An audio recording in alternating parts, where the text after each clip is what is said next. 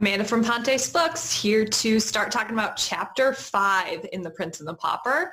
Today, our vocabulary focus is another one that is focusing on multiple words rather than one because they work together all as a collection of words.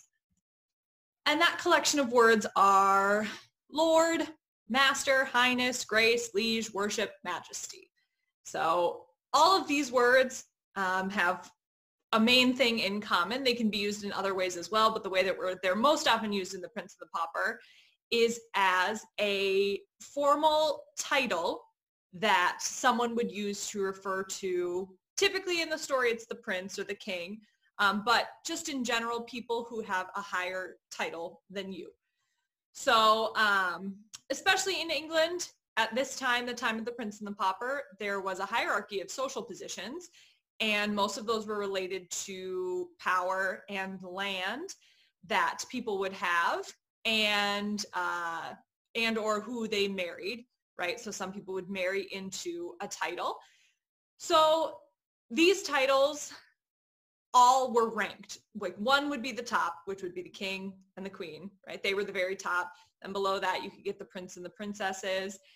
And then it went all the way down from that with knights and dukes and earls and all sorts of things like that. So the idea was that um, the original reason for the title, specifically when it came to monarchs, so people who were royal, is the belief that monarchs were actually chosen by God for that position. And so that they needed to be uh, spoken to in a certain way and treated with a certain amount of respect because they were the closest things on earth to God. So that's what they believed. Um, and it's also a little tricky because some of these titles, sometimes uh, they're preceded by the word my and sometimes by the word your. So we'll look at that a little bit, but the, in general, if it's a trait that was kind of like describing them, it would be your, and if it's kind of like more of a title that they have, it would be my. So we'll look at what that actually looks like here with some of these titles. So here are the ones where you would put the word your before it. So when you're referring to somebody, again, we'll just use king as an example, your worship, your majesty, your highness, your grace might be all things that somebody could use to properly address somebody like a king. So all of these are really things, with the exception worship gets a little tricky, um, but majesty, highness, and grace, those are all kind of traits that a king would have. So they're kind of referring to, and now it's transformed into this just title, so it kind of feels weird to step back and think about it. But really what those are is like, oh, you have a lot of grace. Oh, you have a lot of majesty, right? But that just kind of is simplified to this phrase, your grace, your majesty, and now is accepted as, or at the point in the story even, was accepted as just almost like the title that you use to refer to them as. So you can see the etymologies here. Um, etymology is always tricky because there's a certain amount that you can trace it back and then sometimes you can trace it a little bit further and it just gets a little tricky. So these are the ones that I kind of found where the words were still resembling what the they look like in modern day English.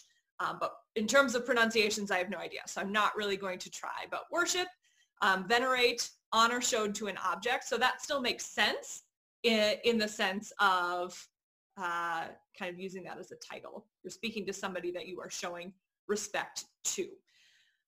Uh, majesty, greatness, honor, excellence, royalty, excellence, nobility for highness, uh, and grace, favor, esteem, pleasing quality. So then these all would be preceded by the word my. So instead of your, now it's my lord, my master, my liege.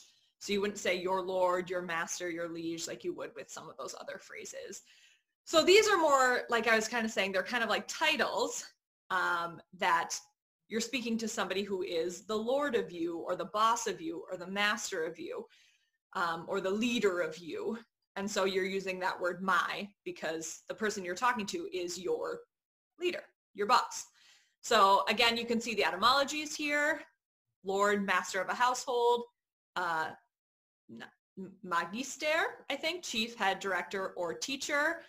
Uh, not sure on the last one, leader of a band of free men. So all of those have to do with kind of a leader or a master of some sort. So just taking a look at these in a sentence, because there were so many examples, it was kind of hard. So I just kind of picked two and showed them an example. um, in a couple sentences. Your Majesty, may I please ask you for a favor? Okay, that's our straightforward sentence. There's not really a whole lot of complicated language in this. Uh, we see these words pop up all the time in The Prince and the Pauper, and sometimes they're tweaked a little bit or kind of inverted, and it's not always exactly the same. But here we have, but it is not that I, but is it not I that speed him hence, my liege? How long might he not live but for me? So that is a quote by um, Tom, who they think is Edward in this chapter, and he is talking about the Duke of Norfolk, and he is basically guilty because he thinks the death of the Duke of Norfolk is being sped up by the fact that uh, the king wants to make it official uh, that he's a prince and wants him to start his princely duties. And that's on page 25. So kind of connect this to modern day. Obviously, we've already discussed this in previous videos, but there are still modern day monarchs. So looking at kind of England specifically, just because that's the most direct comparison to the Prince and the Pauper, uh, there are apparently correct titles when you're using um, language either written or spoken with royals. And uh, it's very specific. And so every single person, member of the royal family gets an official title unless they're removed enough and they actually decline that title. But um, His Majesty the King her Majesty the Queen would be kind of a proper way to say king and queen modern day. For the prince, His Royal Highness, so you see that kind of switch from majesty to highness, and then prince of, and then whatever the country is, or in some case, uh, it's, well, yeah, it's like Prince of Wales um, is, is a common one. That's what Edward is. He's the Prince of Wales. Same thing, Her Royal Highness, Princess of blah, blah, blah. Then uh, another example would just be a duke and a duchess. So those are not those are nobles, but not in the royal uh, family. And so you would say His Grace, the Duke of blah, blah, blah, like Norfolk, or Her Grace, the Duchess of blah, blah, blah. So just some examples of modern day uses.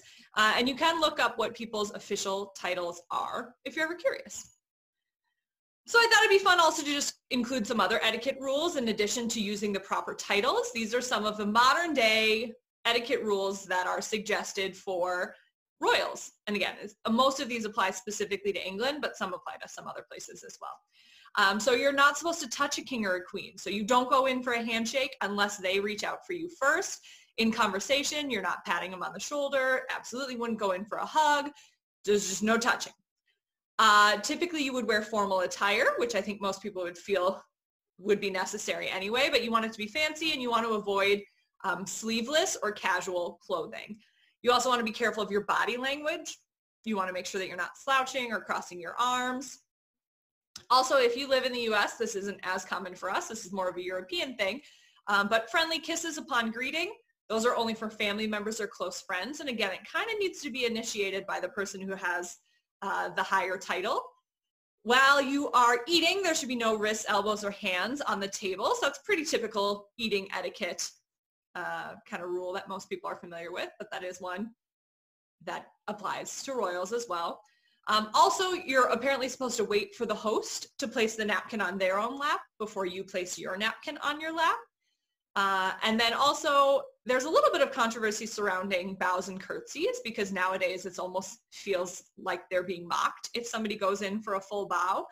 And so typically people will do kind of just a, a neck bow um, or just a, you know, mini curtsy when they are meeting someone royal.